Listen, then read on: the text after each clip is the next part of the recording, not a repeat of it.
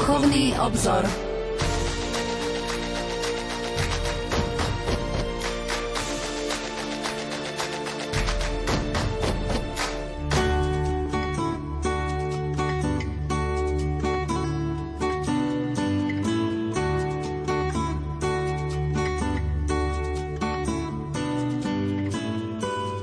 Požehnaný útorkový večer, milí poslucháči. Na slávno svätých Petra a Pavla Apoštolov sa spoločne modlíme.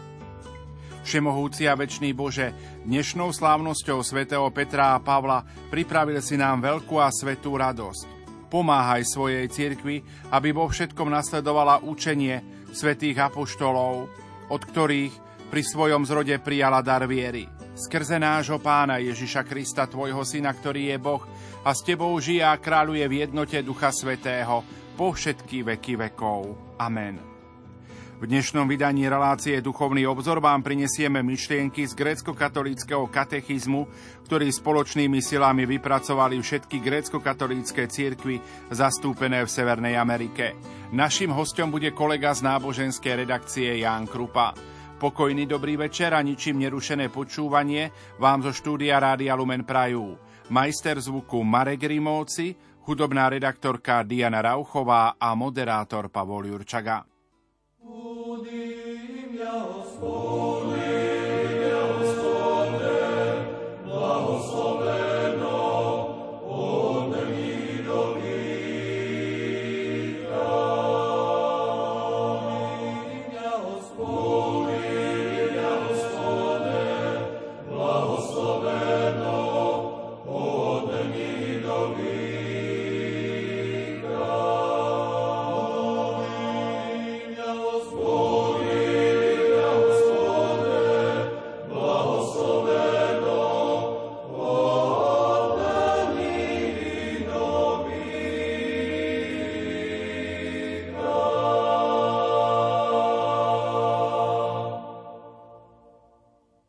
Počúvate Rádio Lumen, počúvate reláciu Duchovný obzor. Naším hostom je kolega z náboženskej redakcie Jan Krupa. V dnešnom vydaní relácie vám prinášame myšlienky z grécko-katolického katechizmu, ktorý spoločnými silami vypracovali všetky grécko-katolícke cirkvy zastúpené v Severnej Amerike. Teológia je cirkevným ideovým a konceptuálnym vyjadrením nášho vzťahu s Bohom. Tento pojem pochádza z dvoch gréckých slov Teos, čo znamená Boh, a Logos, čo znamená slovo. Vo svojej kombinovanej podobe znamená štúdium Boha. Teológia nie je vedou ako fyzikálne vedy. Úlohou fyzikálnych vied je objektívne pozorovanie hmotného sveta a formulovanie zákonov, ktorými sa riadi tento svet. Autentická teológia nepristupuje k Bohu tak, ako keby bol predmetom štúdia – Boh sa zjavil ako ktorý som, zdroj bytia, pred ktorým sa skláňame v úcte. A preto k teológii treba pristupovať spôsobom cirkevných hodcov na raných konciloch. Ako sa modlíme, tak veríme. Z pohľadu byzantskej teológie naše chápanie Boha pochádza z našej skúsenosti s ním, najmä vo svetých tajomstvách, teda sviatostiach cirkvy. Od našej premeny do tohto nového života spoznávame niečo z Boha, hoci náš pohľad vždy bude nedostatočný. Teológ musí byť predovšetkým človekom viery, človekom, ktorý skutočne dosahuje zjednotenie s Bohom prostredníctvom chápania a milosti. Každý, kto formuluje abstraktné princípy o Bohu bez toho, aby ich poznal zo skúsenosti, ich nepochopil skutočne. Teológia nie je v prvom rade záležitosťou akademickej profesionálnosti, ale záležitosťou poznania Boha z prvej ruky. Najlepším spôsobom, ako ukázať vzťah medzi teológiou a kresťanským životom, je opísať životy troch mužov, ktorým byzantská církev dala titul teológ. Prvým z nich bol milovaný apoštol a evangelista Ján Teológ. O jeho živote vieme len tie najzákladnejšie fakty. Bol Zebedejovým synom a bratom apoštola Jakuba. Spolu s Petrom títo traja tvorili vnútorné jadro dokonca aj medzi dvanáctimi apoštolmi. Boli prítomní pri vzkriesení Jajrovej céry, ďalej pri premenení a v Gecemanskej záhrade. Ján bol pravdepodobne mladým mužom alebo dokonca chlapcom počas svojho učeníctva u Ježiša – Toto je len záver z tradície, že zomrel ako posledný z apoštolov a že ako jediný nebol umúčený. Jánovo evanielium bolo napísané ako posledné zo štyroch evanielií a je jedinečné, pretože o Ježišových slovách a skutkoch uvažuje iným spôsobom ako ostatné evanielia. Jánovo evanielium ohlasuje Krista ako väčšného loga, teda Božie slovo, ktoré bolo manifestované v stvorení a v skúsenosti Izraela. Toto evanielium vyjadruje v terminológii gréckej filozofie to, čo Jan osobne zakúsil z Boha Ježišovi Kristovi. Totiž vtelenie lásky Boha Otca k nám a toho, ktorý zjavil Svetého Ducha. Východiskový bod Jánovskej teológie možno vidieť v jeho prvom liste. Čo bolo od počiatku, čo sme počuli, čo sme na vlastné oči videli, na čo sme hľadeli a čoho sa naše rúdky dotýkali, to zvestujeme. Slovo života. Ján videl toho istého tesára z Nazareta, ktorého poznali jeho súčasníci. Ale jeho otvorenosť postupnému vedeniu ducha ho priviedla k zakúseniu plnosti pravdy o svojom pánovi. Blahoslav.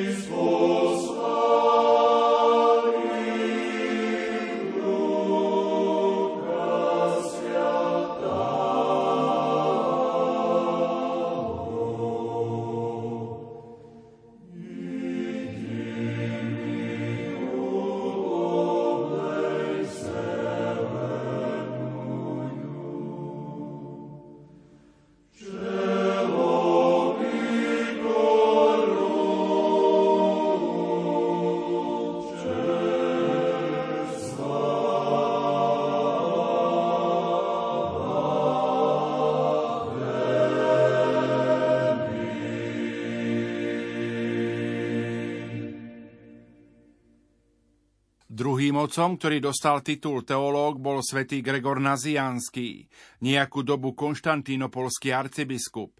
Gregor sa narodil v roku 330 v Nazianze, kde sa jeho otec neskôr stal biskupom. Počas svojich univerzitných štúdií sa Gregor spriatelil so svetým Bazilom Veľkým. Ako 30-ročný sa pripojil k Bazilovmu mnízkemu spoločenstvu. Krátko na to počas návštevy rodného mesta sa ho ľudia zmocnili a prinútili ho, aby bol vysvetený za kňaza. Rebeloval proti tomuto zaobchádzaniu a utiekol, vrátil sa až na paschu a predniesol kázeň na ospravedlnenie svojho úteku. Gregor slúžil svojmu ľudu asi 10 rokov, keď bol svätý Bazil zvolený za arcibiskupa Cezareji v Kapadócii. Církev prežívala veľké skúšky intenzívnym sporom medzi ortodoxnými a ariánmi. Aby mu pomáhal v zápase, Bazil ustanovil svojho priateľa za biskupa v Sasime. Gregor ju opísal ako odpornú malú sadlosť bez vody, trávy a akejkoľvek známky civilizácie. V Sasime zostal len krátko a vrátil sa do Nazianzu, aby pomáhal svojmu otcovi a neskôr ho nahradil. Gregorova matka a jeho priateľ svätý Bazil čo skoro na to zomreli. Gregor potom začal novú etapu svojej služby, ktorá ho katapultovala k renomé v cirkvi. Cisárske mesto Konštantínopol bolo v nepokoji rozdelené medzi ortodoxných kresťanov a prívržencov Ária, ktorého návky boli odsúdené pred 55 rokmi na Nicejskom koncile. Uprostred tejto kontroverzie svätý Gregor predniesol 5 slávnych homílií o Svetej Trojici – Ide o teologické rozpravy. Jeden historik poznamenal, že Gregor na niekoľkých stranách a v priebehu niekoľkých hodín zhrnul a uzavrel spor celého storočia. Už po niekoľkých mesiacoch vo funkcii konštantinopolského arcibiskupa ho ďalšie kontroverzie dohnali k odstúpeniu z tejto pozície, ktorú nehľadala nechcel. Utiahol sa do Nazianzu, Tam, o 8 rokov neskôr, zomrel ako 60-ročný. Teológia svätého Gregora a jeho jednoduchý duchovný život boli úzko spojené. Byzantská církev pochopila túto spojitosť a neskôr urobila z jeho náuky základ svojho vlastného modlitbového života. Vo svojej prvej kňazskej homílii v apológii svojho úteku po vysviackej Gregor uvažoval Včera som bol s Kristom ukrižovaný, dnes som s ním oslávený. Včera som bol s ním pochovaný, dnes s ním vstávam. Tento text sa dnes modníme v nádhernom kánone vzkriesenia, ktorý sa spieva na utierni paschy. Rovnako aj Gregorova homília na bohozjavenie sa stala modelom pre byzantský vianočný kánon. Kristus sa rodí, oslavujte ho. Kristus zostupuje z neba, chodte mu v ústrety. My si v tejto chvíli opäť trochu zahráme a po pesničke budeme v našom rozprávaní pokračovať. Tvoje skriesenie, Kriste, spasiteľ.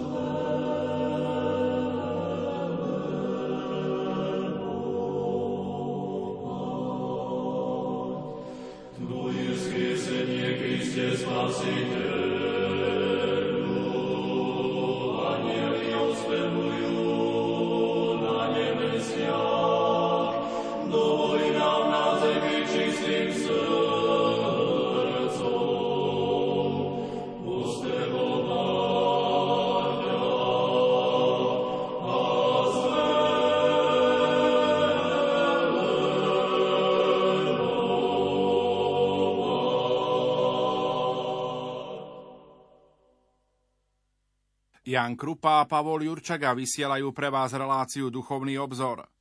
Tretím otcom, ktorému bol daný titul teológ, bol Simeon nazývaný Nový teológ, ktorý žil v rokoch 949 až 1022. Narodil sa v Galácii, v Paflagónii, v Malej Ázii a jeho rodina bola súčasťou miestnej šlachty. Vo veku 14 rokov prejavil túžbu stúpiť do monastiera, ale jeho duchovný otec ho nechal čakať až do veku 27 rokov.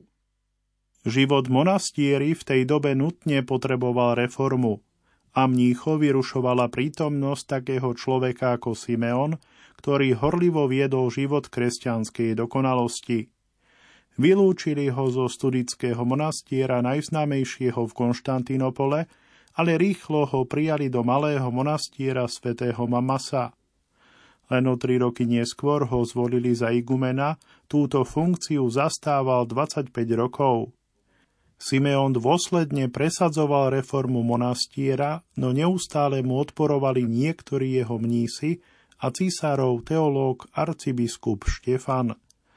Nakoniec v roku 1009 Simeona odvolali z funkcie a poslali do vyhnanstva v dedinke Palaukiton. Tu založil malý monastier s učeníkmi, ktorí ho nasledovali do exilu.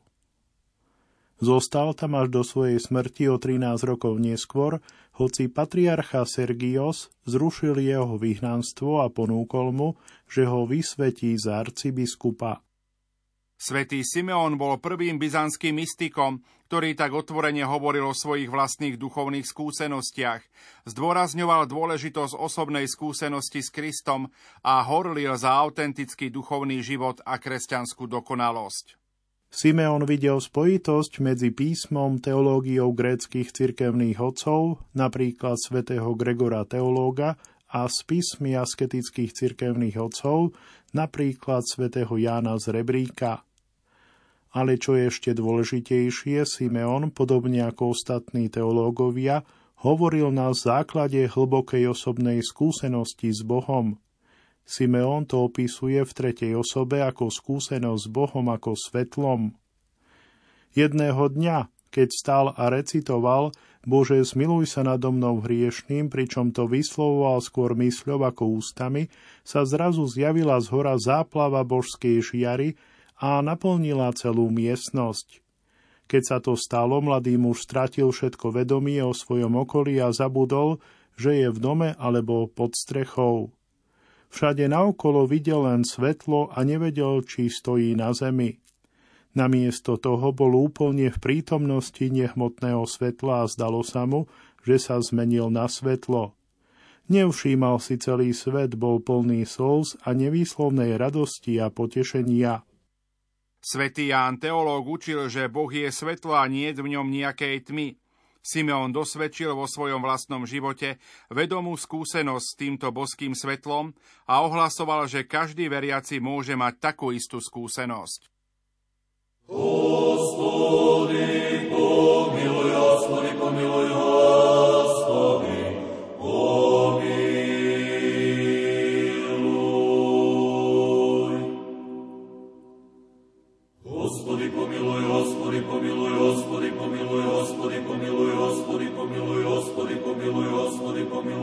Hospody pomiluj, hospody pomiluj, hospody pomiluj, hospody pomiluj, hospody pomiluj, hospody pomiluj, hospody pomiluj, hospody pomiluj, hospody pomiluj, hospody pomiluj, hospody pomiluj, hospody pomiluj, hospody pomiluj, hospody pomiluj, hospody pomiluj,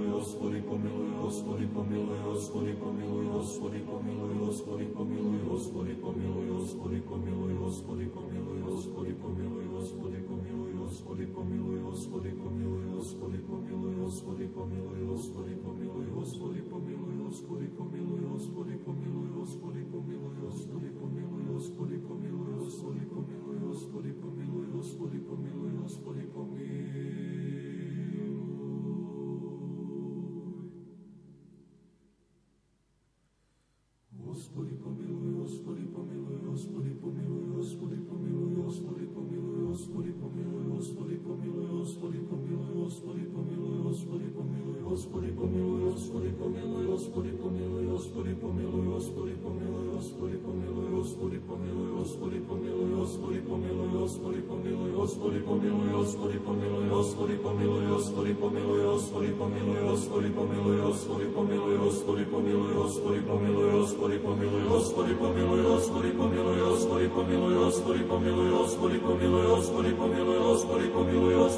Hospody pomiluj, hospody pomiluj, hospody pomiluj, hospody pomiluj, hospody pomiluj, hospody pomiluj, hospody pomiluj, hospody pomiluj, hospody pomiluj, hospody pomiluj.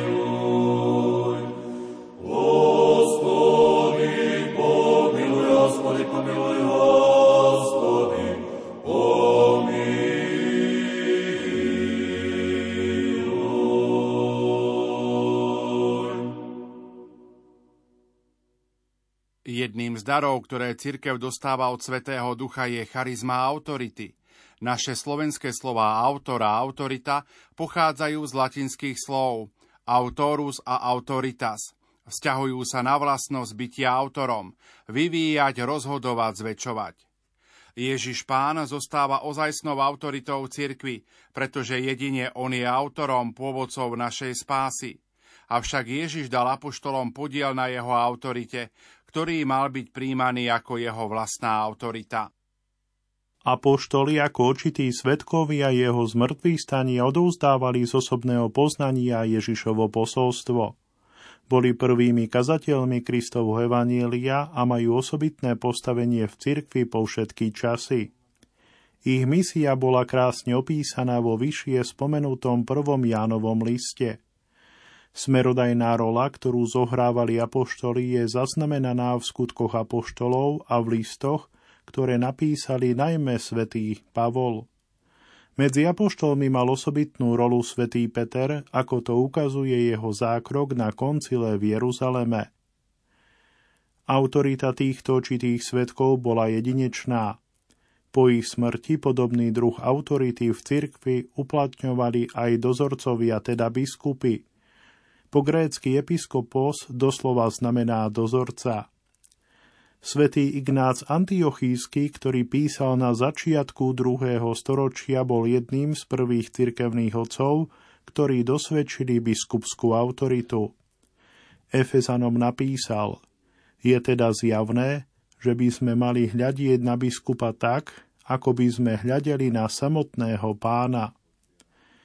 Apoštolské konštitúcie nám hovoria, že biskupy zdedili moc zväzovať a rozvezovať, ktorá bola daná apoštolom.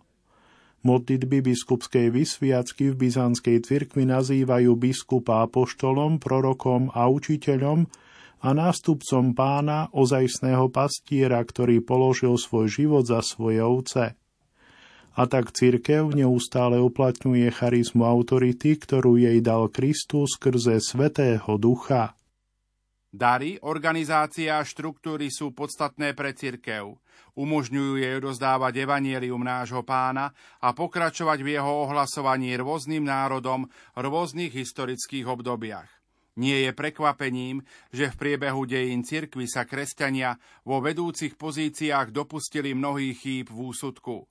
Pri tom všetkom však cirkvi nikdy nechýbali ľudia, cez ktorých Svetý Duch pôsobil prostredníctvom ďalšieho zo svojich darov, prostredníctvom charizmy svetosti. V každom veku sa objavili hrdinovia viery a lásky, aby slúžili ako majáky pre ostatných dôsledne vyučovali cestu k pravdiacnosti a umožňovali nám vyznávať vieru v jednu svetú, všeobecnú a apoštolskú církev. V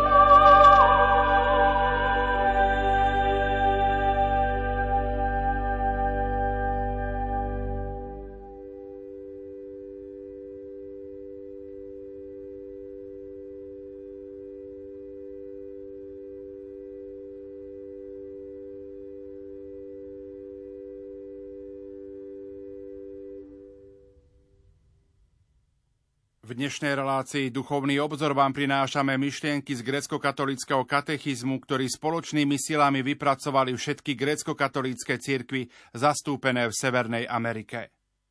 Církev ako Kristovo telo a chrám Svetého Ducha je demonstrovaná Svetou Panou, ktorá bola skutočnou fyzickou nádobou obsahujúcou Krista.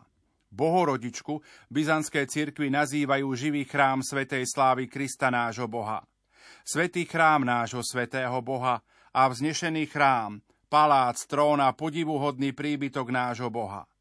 Božia Matka je modelom alebo predobrazom Božieho ľudu, ktorý sa stal miestom prebývania Boha. Vnímavosť Pany Márie k Bohu je zjavená najmä v príbehu zvestovania. Aniel Gabriel sa jej zjavil s udivujúcou správou, že mocou ducha sa stane panenskou matkou syna Najvyššieho. Mária sa dobrovoľne a bez váhania rozhodla spolupracovať s Božou vôľou a jeho plánom pre našu spásu. Jej odpoveď anticipovala prozbu nášho pána, buď vôľa tvoja ako v nebi, tak i na zemi. Tento kompletný, bezpodmienečný súhlas s Božou vôľou je samotnou podstatou svetosti, kompletné a otvorené prijatie nášho ľudského určenia, cieľa, na ktorý sme boli stvorení. Evino odmietnutie nasledovať Boží plán v raji prinieslo len smrť a utrpenie. Mária svojou otvorenosťou pre Boží plán ohlasuje nové stvorenie v Kristovi. Ona je prvá spasená smrťou a zmrtvých staním svojho syna. V Márinom zosnutí sa ľudská prirodzenosť pozdvihuje na úroveň anielských síl. Žalmista chválil Boha, ktorý stvoril človeka o niečo menšieho od anielov a ovenčil ho slávou a cťou. No Mária predstavuje nové stvorenie. Je čestnejší ako cherubíni a neporovnateľne slávnejší ako serafíni. Tým sa Bohorodička stáva vzorom svetosti pre všetkých, ktorí sa usilujú o kresťanskú dokonalosť. Najmä pre askétov alebo bohonositeľov, ktorých církev opisuje ako anielov v tele – Byzantská teológia sa vyjadruje ešte jasnejšie o Márinej role v spáse ľudského pokolenia. Na sviatok zvestovania sa opisuje Gabriel ako pozdravuje Máriu ako tú, cez ktorú sa Adam povoláva späť do raja. Eva sa vyslobodzuje z otroctva a svet sa naplňa radosťou. V Márínom lone sa Boh zjednocuje s ľudským telom z ocovej dobrej vôle a pôsobením Svetého Ducha – na sviatok zosnutia grécko-katolícka církev ohlasuje Raduj sa, panna, lebo ty jediná si spojila nebo so zemou porodením syna a skrze Márino sveté zosnutie sa svetu dáva nový život. Keďže Pana Mária porodila Boha v tele, jej rozhodnutia mali kozmickú dôležitosť a ona ako prvá má účasť na úplnej spáse uskutočnenej prostredníctvom Kristovho vtelenia – vrátanie prijatia jej tela do Božej prítomnosti. A tak má jedinečnú rolu príhovorkyne za celé ľudstvo. Jedna z najstarších modlitieb cirkvi opisuje jej úlohu. Po tvoju ochranu sa utiekame, Bohorodička Panna. Prozbami našimi nepohrdaj v potrebách našich, ale vyslobod nás z nebezpečenstva. Ty jediná čistá a požehnaná. Dejiny byzantskej cirkvy obsahujú mnohé príklady modlitbových bdení k Bohorodičke v čase civilného nebezpečenstva. Z jednej takejto príležitosti vznikol sviatok ochrany Bohorodičky, ktorý sa slávi 1. októbra. Písmo vyznamenáva Máriu najkrajšími menami.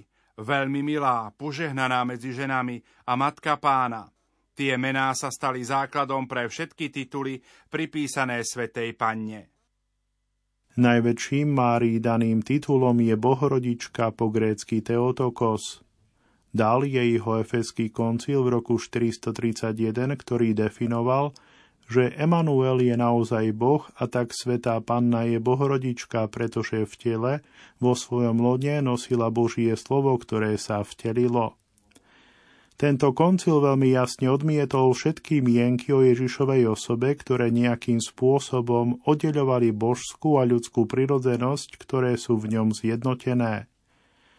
Efeský koncil odmietol každý náznak, že božstvo sa s ním zjednotilo po jeho narodení, alebo že Ježiš sa nejakým spôsobom odlišuje od Božieho slova.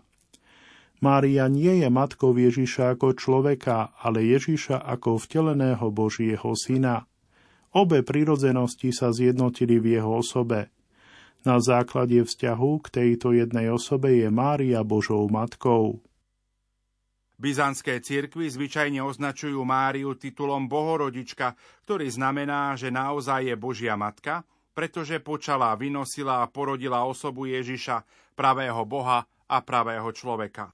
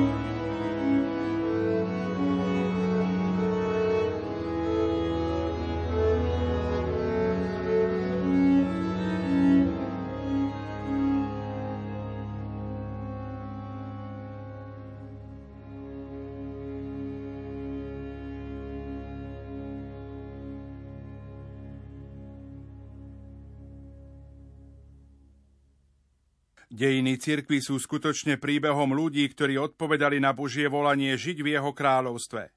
Každý z nás má svoj osobný príbeh, prebiehajúcu životnú ságu. Niektorí ľudia si viac uvedomujú svoje príbehy a Božiu prítomnosť vo svojich životoch. Iní majú len vágny alebo všeobecný pocit Božej prítomnosti s nimi. Rozdiel je v našej schopnosti uvažovať o našich skúsenostiach v živote. Skúsenosť znamená viac ako jednoducho niečo konať alebo niečo, čo sa nám stáva. Opakovať nejaký čin 20 rokov nutne neznamená, že máme 20 rokov skúsenosti. Z rutinného opakovania sa nemôžeme nič naučiť. Skúsenosť prichádza prostredníctvom uvažovania. Musíme premýšľať o tejto udalosti, aby viedla k skúsenosti. Jednoduchý každodenný život bez uvažovania o udalostiach i obyčajným prežívaním.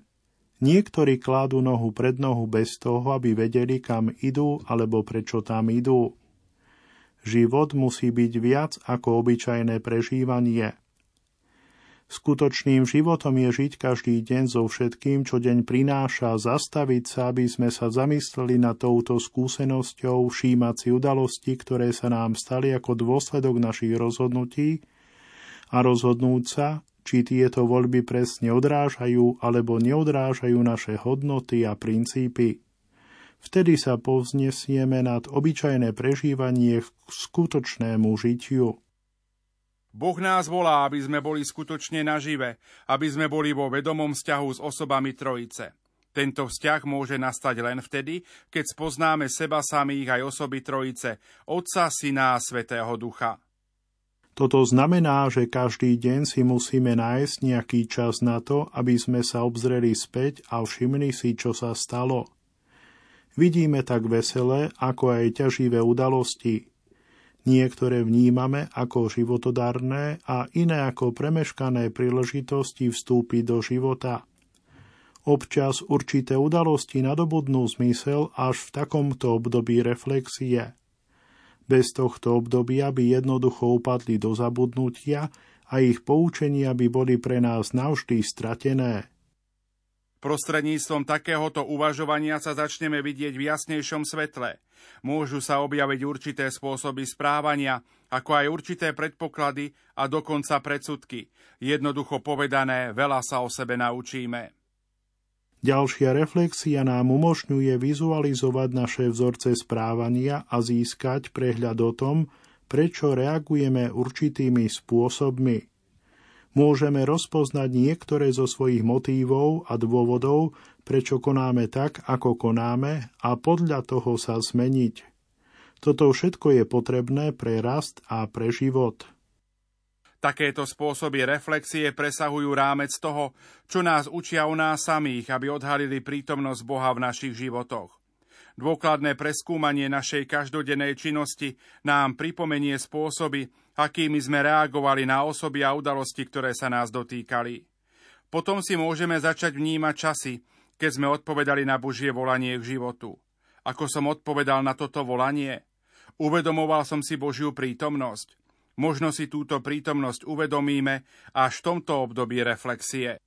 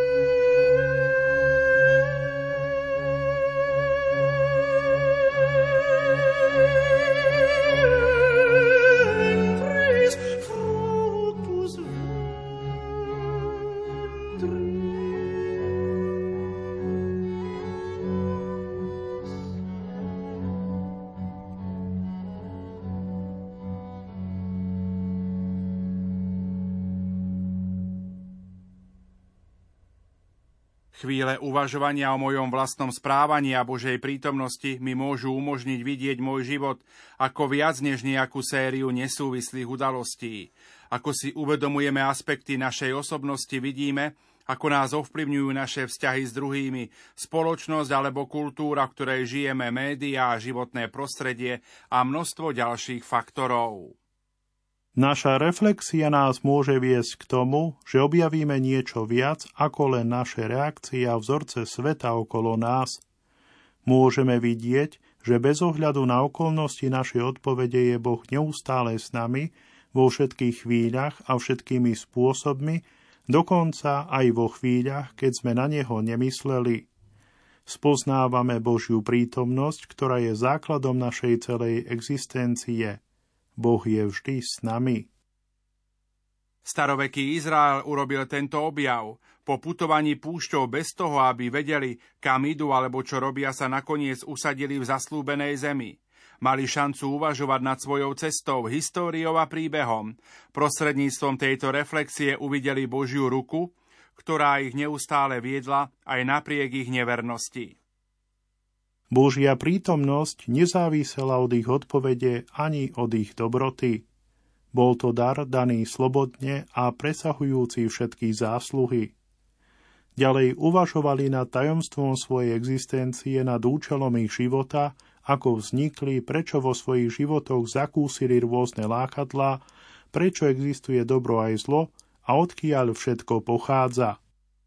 Prvé kapitoly knihy Genesis nám podávajú plody ich úvah, Vedeli, že Boh stvoril všetko ako dobré a všetko to požehnal. Boh nás stvoril na jeho skutočný obraz a podobu, aby sme s ním mali osobitný vzájomný vzťah. No občas sme si my ľudia vybrali ísť našou vlastnou cestou, odvrátiť sa od Božieho plánu pre nás, vybrať si smrť a nie život.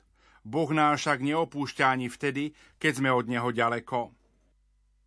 V anafore liturgie svätého Bazila Veľkého čítame – Ty si sa celkom neodvrátil od svojho stvorenia, ani si nezabudol dobrotivý na dielo tvojich rúk, ktoré si učinil. Ale mnohorakým spôsobom si ho navštevoval pre svoju milosrdnú lásku. Prorokov si mu posielal a v každom pokolení si prejavoval svoju moc skrze tvojich svetých, v ktorých si našiel zalúbenie. Ústami svojich prorokov si nám ohlasoval a predpovedal, že nás chceš spasiť. Na pomoc si ustanovil zákon, anielov si určil za ochrancov a keď prišla plnosť času, prehovoril si k nám ústami svojho syna. Biblická správa o stvorení a páde o podstatnej dobrote a vnútornej slabosti je príbehom každého z nás. To, čo sa nám zdá byť najjedinečnejšie a najintimnejšie, sa zjavuje ako najuniverzálnejšie. Príbeh Božieho ľudu je tiež príbehom každého z jeho ľudu. Dejiny spásy sú aj mojimi dejinami. Keď o tom uvažujem, môžem vidieť, ako sa môj príbeh môjho vlastného vzťahu s Bohom zhoduje s väčším príbehom Božieho ľudu. A tak môžem vykladať svoj vlastný príbeh vo svetle písiem. Písma sa stanú mojim sprievodcom pre moju osobnú cestu. Naše nahliadnutie do našich osobných dejín a motívov spolu so svetými príkladmi z dejín spásy a najmä sviatosné včlenenie do Krista nám pomáha pochopiť naše životy. Pohľad na realitu očami viery vkladá môj príbeh do dejín spásy a pomáha mi vykladať môj vlastný vzťah s Bohom. Avšak nemôžeme bezstarostne odpočívať v tomto vnútornom svete. Musíme tiež žiť a konať uprostred spoločnosti. Sme povolaní žiť skutočne podľa kresťanských hodnôt, čo je vážna úloha v spoločnosti, ktorá víta priemernosť, obáva sa princípov a vyzdvihuje egoistické a sebecké spôsoby. Život spojený s reflexiou, žitý vo viere, plne v jednote s trojicou, je skutočne svedectvom pre svet okolo nás. Ako kresťania vždy budeme ľuďmi nie tohto veku. Ak naše životy nie sú výzvou pre priemernosť okolo nás, tak naše svetlo nežiari tak jasne, ako by malo. Dovolujeme, aby bolo skryté pod mericou. Život svetka nie je nikdy ľahký. Byť výzvou pre ostatných a byť neustále vyzývaný sebou samým, to si vyžaduje vnútornú veľkú silu. Vyžaduje si to aj veľkú dávku pokory a čestnosti. Takže sme povolaní k životu neustáleho obrátenia, aby sme zostávajúce dni nášho života prežili v pokoji a kajúcnosti. Aby sme prijali túto neľahkú výzvu, musíme vedieť, že Boh nás miluje a príjima a že sme hriešníci. Musíme si pamätať, že sme boli vzkriesení k novému životu v Kristovi a naplnení Jeho Svetým duchom, ktorý v nás žije a dýcha. Úžasnosť tohto poznania vyvoláva hlboké uvedomenie si našej nehodnosti takéhoto daru a skutočnú pokoru pred Bohom. Zároveň nás vyzýva, aby sme boli svetkami viery.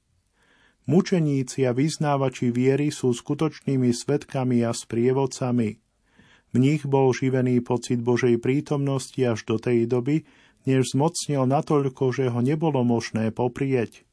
Presvítal v ich slovách a činoch, a keď trpeli a mnohí boli usmrtení, ich svedectvo hovorilo aj po smrti. Ich sila nepochádzala z nich samotných, ale z ich vlastnej vrodenej dobroty, alebo z ich uvedomovania si svojej slabosti a hriešnosti, ktoré od nich vyžadovalo, aby sa denne utiekali k Bohu o pomoc. Pochádzalo to z ich silného uvedomovania si jeho dynamickej prítomnosti v ich životoch a podnecovalo ich to konať a mať trvalý vplyv na kultúru a spoločnosť okolo nich. Moja osobná viera nesmie nikdy zostať uzamknutá vo vnútornom svete. Naopak, Musím odpovedať na jej výzvu, žiť a vyzývať ostatných, aby zobrazovali Božiu prítomnosť vo svete.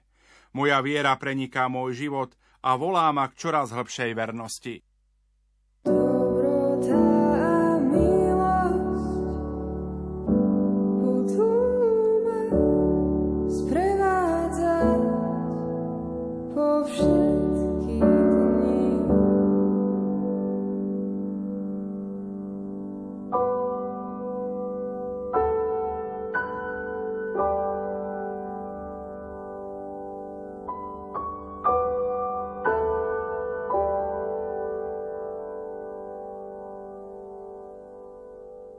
Toľko dnešná relácia Duchovný obzor, kde sme si predstavili myšlienky z grecko-katolického katechizmu, ktoré spoločnými silami vypracovali všetky grecko-katolícke cirkvy zastúpené v Severnej Amerike.